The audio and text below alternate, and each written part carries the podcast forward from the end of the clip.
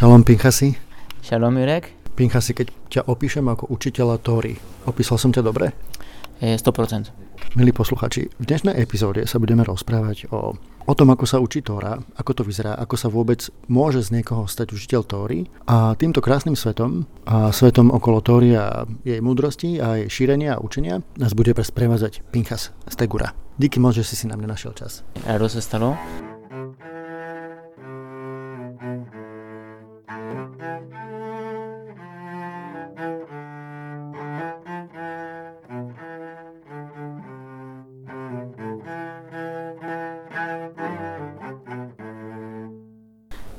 Jmenuji se Pinchas Tegura, narodil jsem se eh, v Praze 1976. Vyrůstal jsem jako každý český kluk v české, částečně asimilované rodině, ale židovské rodině. V židovství jsem se dostal poprvé v 18 letech. V 19 letech jsem odjel do Izraela poprvé na, na první rok, pak jsem přijel zpátky studovat práva Praze. Po roce jsem se vrátil zpátky do Izraele a rozhodl jsem se studovat na Ješivu.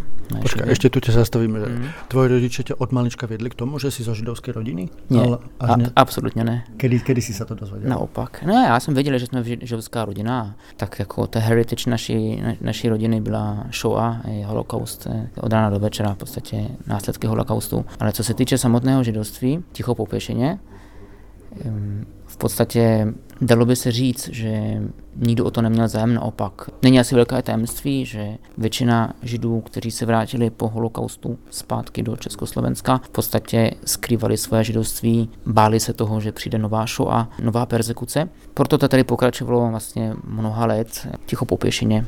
Vyrůstal jsem v Benešově, no, v podstatě jako každý český kluk. Takový zvrat byl, když moje babička už byla velice nemocná. Moje babička byla v těžkých koncentrácích a trpěla celý život.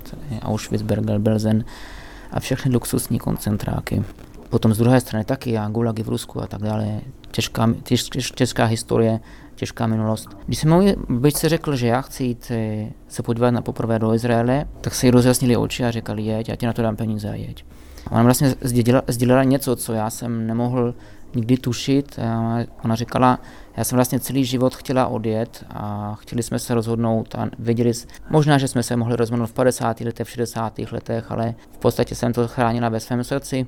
Mm, tajila jsem to, ale když jsem s tím přišel, tak říkala, tak jeď. Takže můžu poděkovat můj babičce z Chrona Vrcha, že děkuji za to, že potom skutečně po tom půl roku, potom už umřela na těžkou rakovinu, můžu poděkovat za to, že skutečně tento první krok jsem udělal a byl jsem velice šťastný, že jsem to udělal. Že si odešel do Izraela se pozrieť. Ano, a to potom pokračovalo dál. Jaký to byl zážitok pro těba? A první, první, to bylo v tom roku? Je, to bylo 1994, krásný zážitek s Československou mládežnickou unii, tak s tím s tím klasickým ortodoxním židovstvím to ještě vůbec nemělo nic společného, ale podstatě první šabat nás pozvala Madricha, chajelit z armády mě pozvala na šabes k ním do Batiam a ona byla zbožná židovka a to se mi strašně líbilo. Co to znamená Madricha? Madricha, to, když přijdete na přesochnout na nějaký program v Izraeli, tak jako ten, kdo vás tam prochází, tomu se říká madrich, nebo když je to žena, tak madricha. A to je standardní job části vojáků, že jako jsou madrichim, provází vlastně studenty nebo ostatní vojáky po různých památkách a tak dále. Takže vlastně první šábes v Izraeli jsem strávil v Batiam a bylo to nádherné. Vrátil jsem se sem do Čech, můžu říct, že po zážitku v Izraeli jsem se cítil v podstatě jako, že žijí na poušti. A netrvalo to moc dlouho a obrátil jsem se na Sochno, že chci jít na one year program na Hebrew University. Čiže začal si to brát tak vážně, že si se rozhodl, že budeš věst ortodoxní způsob? Ještě ne, ještě v, ne? V, toto, v této chvíli ještě ne, ale v podstatě další rok už jsem se napsal na ten one year program eh, Hebrew University Jerusalem. V té samé době se stal velice zajímavý zvrat. V židovství tomu říkáme Hashgacha Pratit, speciální boží providence. Jinak se to nedá vysvětlit taková taková událost, že v podstatě v té samé době, kdy já jsem měl odjíždět do Spojených států na eh, jiný program, nějakém židovském táboře, letním táboře. V ten samý den, kdy jsem odjížděl vlastně do Spojených států, jsem dostal odpověď, že jsem se taky, že jsem byl vybrán na ten program na Hebrejské univerzitě a musel jsem se v ten den rozhodnout, jestli do Spojených států pojedu a nebo nepojedu, a nebo pojedu do Izraele. A já jsem se vlastně rozhodl, že pojedu i tam, i do Spojených států a zařídit, zařídit to prostě, jak se to musí zařídit, že se o tam teď předu už zpátky prostě nepředu do Čech, ale pojedu přímo do Izraele. Toto se stalo několik zázraků, které jsem neviděl, jaký se děli, ale v podstatě jsem přijel, oznámil jsem jenom eh, vedoucím toho projektu ve Spojených státech, že potom chce do Izraele a že chce přerušit vlastně kontrakt. A oni s tím souhlasili, což bylo proti veškerým pravidlům. Do dneška nechápu, jak se vlastně mohlo taková věc stát. A to si měl jaký kontrakt? Co si mal na starosti? No, já jsem měl kontrakt, že vlastně budu kancelor, jako že budu eh, Madrid ve židovském táboře, tam budu několik měsíců pracovat. Stál se nějaký zázrak, že v podstatě mi to prominuli. Řekli, OK, v pohodě, eh, můžeš to přerušit eh, na polovici ten vlastně ten kontrakt a můžeš v srpnu místo, abys to byl ještě další měsíc, měsíc a půl, můžeš eh, v pohodě odletět do Izraele a tak se stalo. Takže v podstatě já jsem z té americké kultury přistál přímo v Jeruzalémě na Hebrejskou univerzitu a tam se jsem se samozřejmě studoval rok na, univerzitě, na univerzitě, ale další část vlastně tohoto řetězu té boží providence bylo, že mě potkal bratislavský rodák přímo na ubytovnách eh, Hebrejské univerzity. Teďka nechci říkat jeho jméno, poněvadž mi dal k tomu svolení. V podstatě mě provázel dál, za mě na šábesy do ortodoxních rodin. A nikdo mě nemusel přesvědčovat k tomu, jo, šábes, není šábes, šábes je smír, to je můj šábes. To je samozřejmě, že já držím šábes. Prostě se ze mě probudilo něco, co absolutně se nedá popsat v nějaké literatuře, absolutně totální základní židovská identita, ano, chce držet šábes a tak dále, chci pokračovat v židovství dál. Když hovoríš vlastně o tom šábese, minule, když jsem se rozprával s lidmi z Olomoucké obce, tak jsme řešili právě to, že keď se teda někdo rozhodne, že to chce striktně dodržovat všechny ty micvot, tak asi v dnešní době ten šábes je asi jeden z těch nejtěžších věcí. Nejlehčí. Nejlehčí? tak do, eh, dobře se najíst a vyspat a zpívat šabesové pěsně, no, tak to je asi ta nejlepší věc a není žádný iPhone a není žádný okolní svět a nemůžeme, co, nechápu, proč lidi dají takový problém se šábesem. Šábes to je největší dar. Naši moudří říkali, že šábes je matana, je, je dar. Je, tak co je takový problém s tím, s tím šábesem, tak každý se dobře rád nají a to nejlepší jídlo a, a rád se vyspí a tak uzavře se sám sebe pro svou rodinu. Hmm. Já nevím, to je tak největší dar, který asi člověk může v životě dostat. Takže ty si se dostal k tým ortodoxním šab šabatom a ako si povedal, velmi tě to chytilo. Bylo to pro teba velký zážitok. A vtedy to začalo, že se rozhodl, že OK, tak idem, idem do toho, do toho ortodoxného života? Ne, šábes byl první věc. Šábes byl první věc a to je věc eh, základně židovské identity. To znamená, židovský člověk, eh, když drží šábes, tak se absolutně, se fakticky napojí, co je skutečně, kde, kde židovský člověk začíná. A to byla příjemná věc. Eh, jsou věci, jsou micvy, které vyžadují od člověka více. To byl potom proces několika let v podstatě a tento proces můžeme, můžeme třeba nechat pro nějaký jiný podcast, jiný termín. To je složitá věc, kterou si každý člověk, každý žid musí vyřešit sám se sebou, pracovat svou hlavou, svým rozumem, poslechnout si rabíny, co říká jak je možné, že Tore skutečně byla daná na Sinajské hoře, že to nemůže být eh, vyměněno za jiné náboženství, že Tore je pořád stejná, pořád platná, platí pro všechny. Dar eh, Tory na Sinaji je absolutní věc, absolutní fakt. Eh, tyto věci si musí každý žít, vyřešit sám se sebou. Je to jeho povinnost a záležitost na něm, na něm, jestli si tuto věc ověří a nebo neověří, jak se k svému životu bude stavět laxně, žije si podle svého v mechanismu nějaké, nějaké dynamiky, kterou už měl, anebo se skutečně změní svůj život, přesvědčí se o to a je stoprocentně si jistý svou cestou. Takže to trvá někomu několik měsíců a někomu taky několik let a někomu taky celý život. Ale stojí to za to. No a co teda pokračovalo dále? A pokračovalo dále. Vrátil jsem se zpátky do Čech, eh, což potom pro mě byla skutečná poušť, úplná poušť, protože po roce v Izraeli, cokoliv v Čechách děláte, tak vás to prostě neuspokojí. Měl jsem spoustu kamarádů a financí a jezdil jsem po celém světě a absolutně nic mě nemohlo už jako...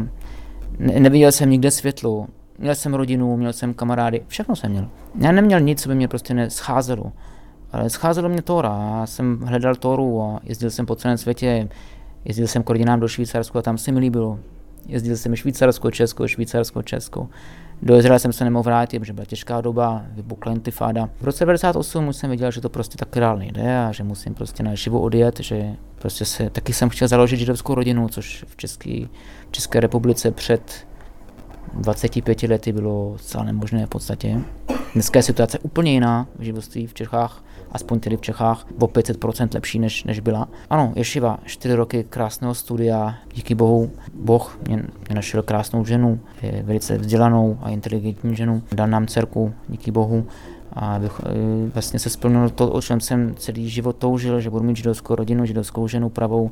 Moje žena je z Izraele, z, z tradiční rodiny, perské židovské rodiny, vychovat naši dcerku v klasickém, autentickém židovském prostředí. Bydlíme v Rechasim, poblíž Haify, což je město, které má asi 13 000 obyvatel. Dnes už je skoro 100% autentické, ortodoxní, litevské město. Máme krásnou výchovu, dynamickou, krásně stylizovanou pro pro každého žida. Je to, je to velký, velký zážitek vlastně vidět, že dcerka přichází šťastná ze školy a jakým způsobem je krásná ta, v těch našich školách, ta krásná výchova. Zase říkám, to může být téma jiného podtextu, eh, srovnat, udělat interview na to, jaký je rozdíl mezi tím eh, sekulárním vzděláváním v Izraeli a tím ortodoxním. To určitě můžeme někdy spravit v budoucnosti. Ano.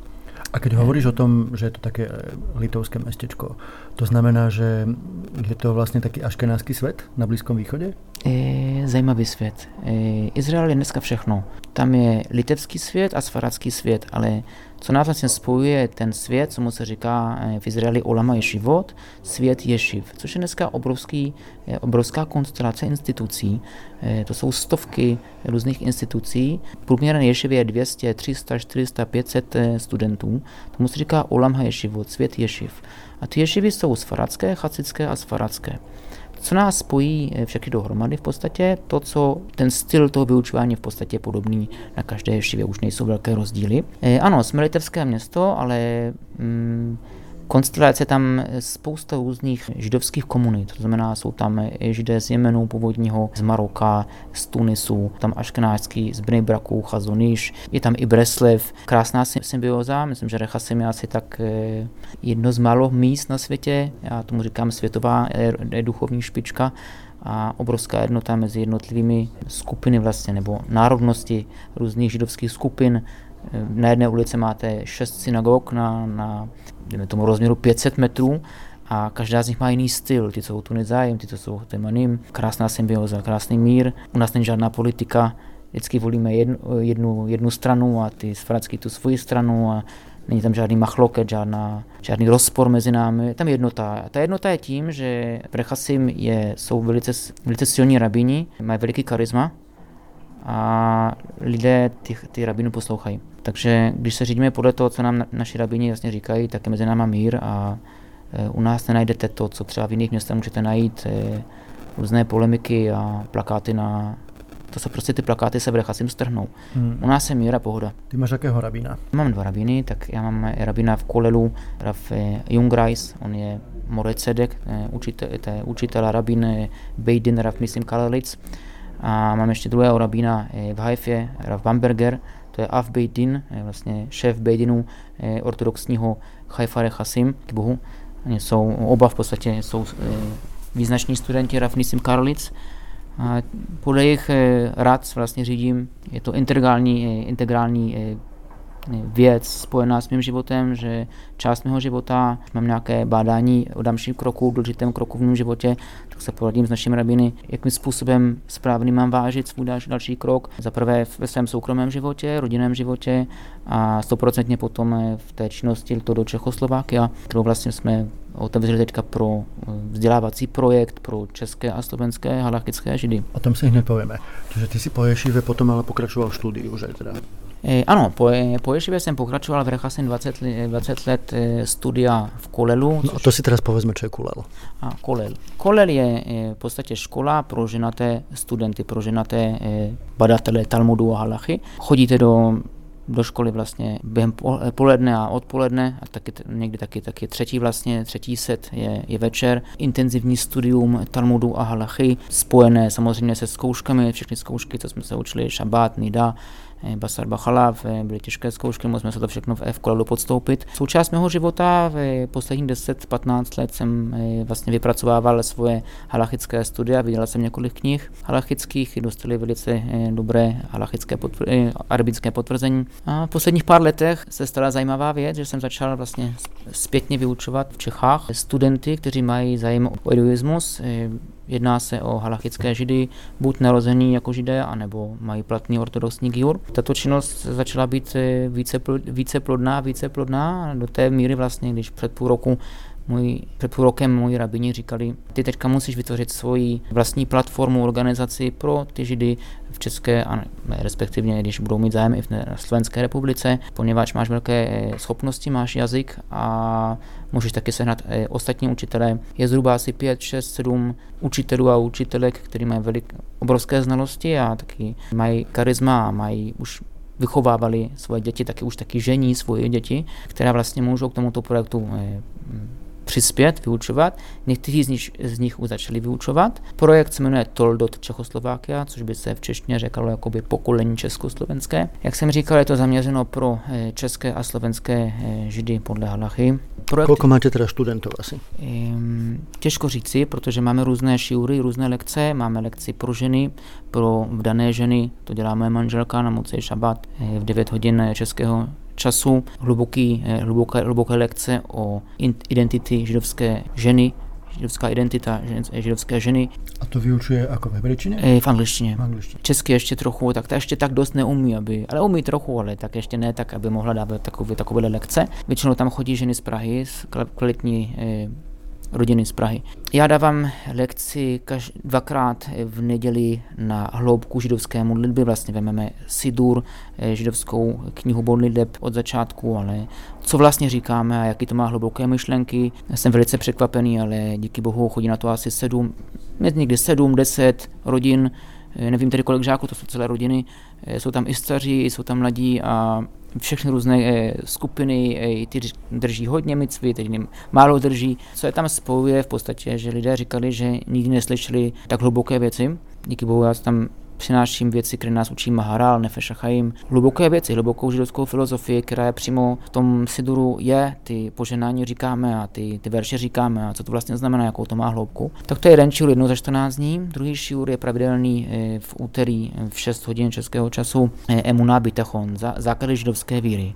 A tam v podstatě eh, probíráme veškeré fakta, co je židovství, proč je židovství opravdové, jaké má podklady, jak se dá všechno dokázat, co to je vlastně židovská víra, co to je emuna, co to je bitachon, co to je spolehání se na, na Boha, jak to všechno definovat. A tam chodí e, taky asi zhruba 10 lidí momentálně. Na konci toho šouru je velké fórum, skutečně lidi se začínají e, otevírat a skutečně se ptají ty otázky, které asi se možná styděli zeptat. Takže další část círu vlastně půl hodiny potom Pokračujeme dál a tam, tam se otevřela skupina, která taky navázali jeden s druhým krásné kontakty. Máme tam i chabat, i, i nechabat, říkám, všechny věkové skupiny. Vytvořili jsme, tak to je ten šiur úterní, díky bohu máme tam úspěch a máme tam dobrý pocit. Je to dobrá skupina. Máme taky svoji WhatsAppovou skupinu, tam jsou krátké šiury, učíme Mišnu, bratislavský bývalý Jer Kluge, Tomáš Kluge náš tam učí myšnu a já nahrávám každý, eh, každý dva dny Hilchot Lashon hra, jak se má správně mluvit, nebo ne, jak, se, jak se nesmí mluvit. To se velice líbí, lidé, lidé si to už potom přeposílají potom na svoje WhatsAppy. Chceme udělat webové stránky, eh, databázi obrovskou eh, všech možných šiurů, spoustu šiurů v češtině, v slovenštině. Chtěli bychom do, Čechoslo, do Čechoslovákia vytvořit internetové stránky a to je jenom začátek, to je jenom vizitka. Tak pevně věřím tomu, že aj náš rozhovor je ještě len začátek. A mám taký nápad, Pinchas, že na budúce, keď sa nám podarí znovu spojiť, tento raz sme mali to šťastie, že sme sa stretli osobne v Bratislave, ale ty za chvíľku odchádzaš domov do Izraela. Čo keby sme nahrali jeden taký modelový šiúr ako podcast? OK. No a vy, milí poslucháči, ak ste zvedaví a chceli by ste sa Pinchasa čokoľvek opýtať, čo sa týka židovskej viery, alebo Tóry, alebo Talmudu, alebo proste čokoľvek, čo Pinchas naznačil, tak mi napíšte e-mail s vašimi otázkami na adresu mirek.toda.dennikn.sk a myslím, že Pinchas bude veľmi rád na vaše zvedavé otázky, pretože pýtať sa otázky je veľmi dôležitá vec aj v judaizme. Tak ja sa na vás teším. Myslím, že to bude celkom zaujímavé dobrodružstvo.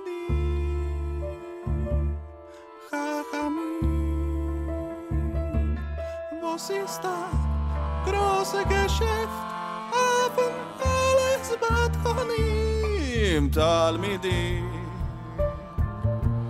חכמים.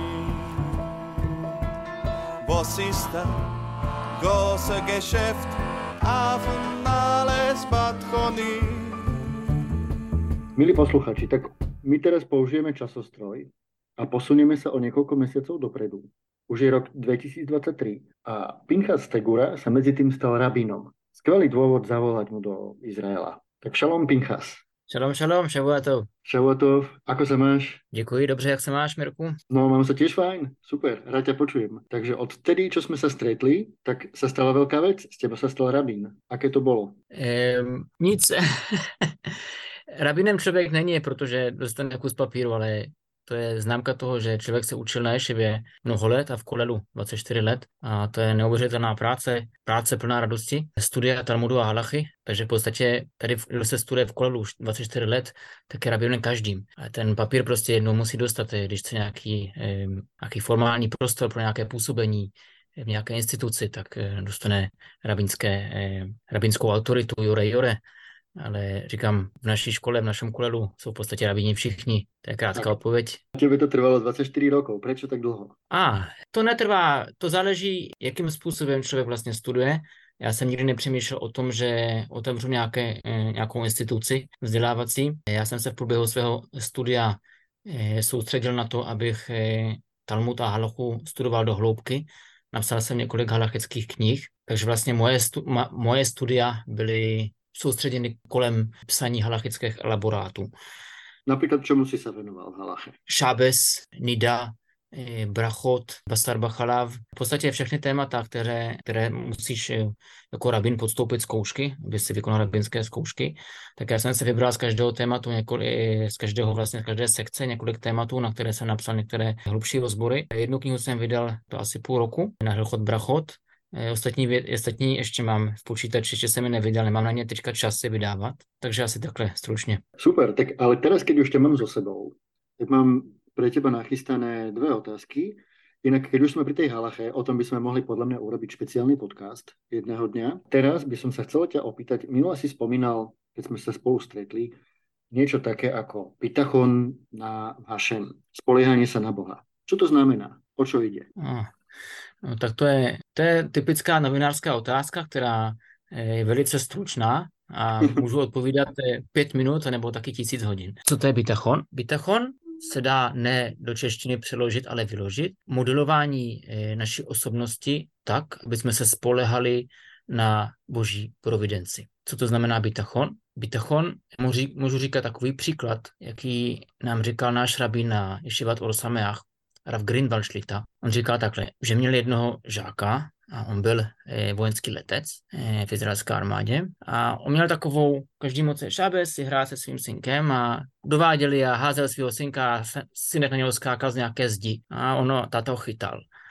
A jednoho dne ten, ten synek přišel do školy potlučený a všichni se optali, proč se tak potlouk. On říkal, on říkal, no já jsem eh, skočil a táta tam nebyl. Oni se optali, a kde táta byl. No táta jel na základnu, eh, měl službu vojenskou a byl na základně. A proč si skákal?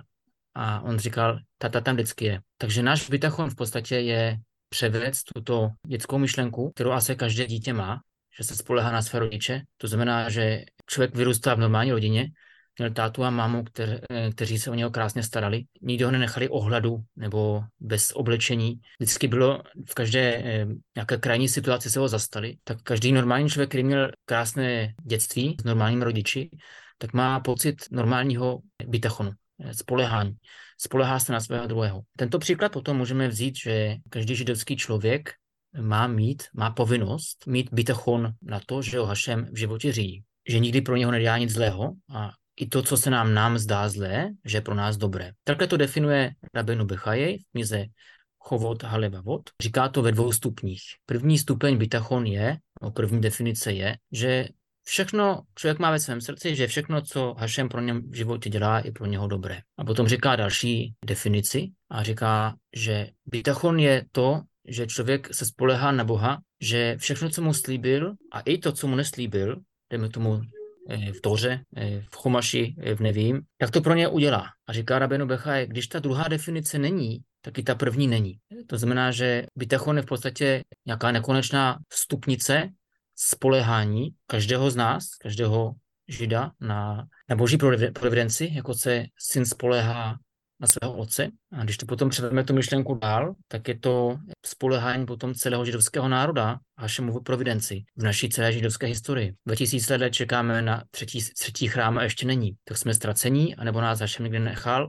Bitachon je to, že Hašem nás nikdy neopustí. To byl výklad rabína Pinchasa Steguru a ortodoxného rabína o tom, čo je to bitachon na Hašem. Dalo by sa o tom rozprávať určite veľa, možno si to niekedy aj urobíme, ale mám ešte jednu otázku na teba. Minule si tiež hovoril o tom, spomínal si, že niekedy preberáš so svojimi žiakmi, prečo je židovstvo naozaj opravdové, skutočné. Tak prečo? Ale to bych jako mě, to bych správně měl položit eh, všem lidem na světě. No. Eh, můžu se tě zeptat třeba, když přijdeš do Indie a zeptáš se nějakého Inda, nežidovského Inda, kolik je na světě židů? Víš, jaká je odpověď? Aka. Minimálně miliarda. Jak to může být? Židovský národ je velice význačný všude, kde se objeví, tak je znát, jakoby, že e, svět je plný židů, svět plný Izraelců, všichni cestují. Největší počet turistiky asi naosobuje Izrael, Tel Aviv někam. Tel Aviv, Vídeň, Tel Aviv, e, New York, Tel Aviv, London. Všechny lety jsou absolutně plné. Když to potom srovnáš s lety, které jsou třeba Bratislava, Londýn, tak ty leta třeba budou, ty letadla budou poloviční nebo do třetiny, do čtvrtiny, nevím. Ale tady je něco, že židovský národ hledá a hledá a hledá. Otázka, co hledá a jestli najde, co hledá. Otázka, jestli je židovství pravdivé nebo nepravdivé, je přesně ta otázka, kolik je na světě židů.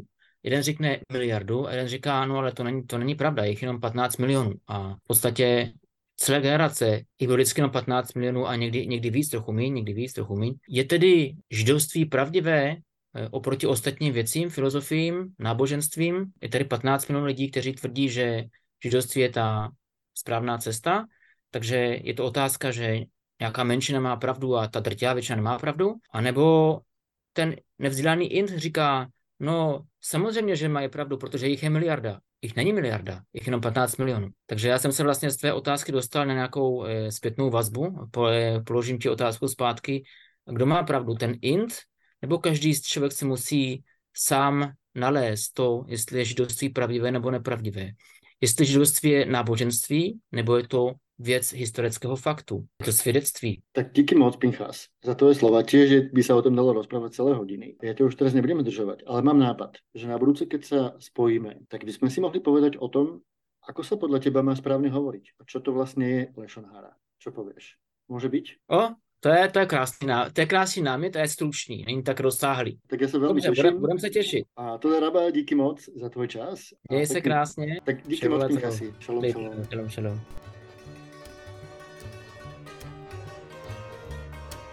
Počúvali ste Svet Talmudu, Pinchasa Steguru a Košer podcast denníka N. Prajem vám všetkým pekný týždeň. Šavuatov.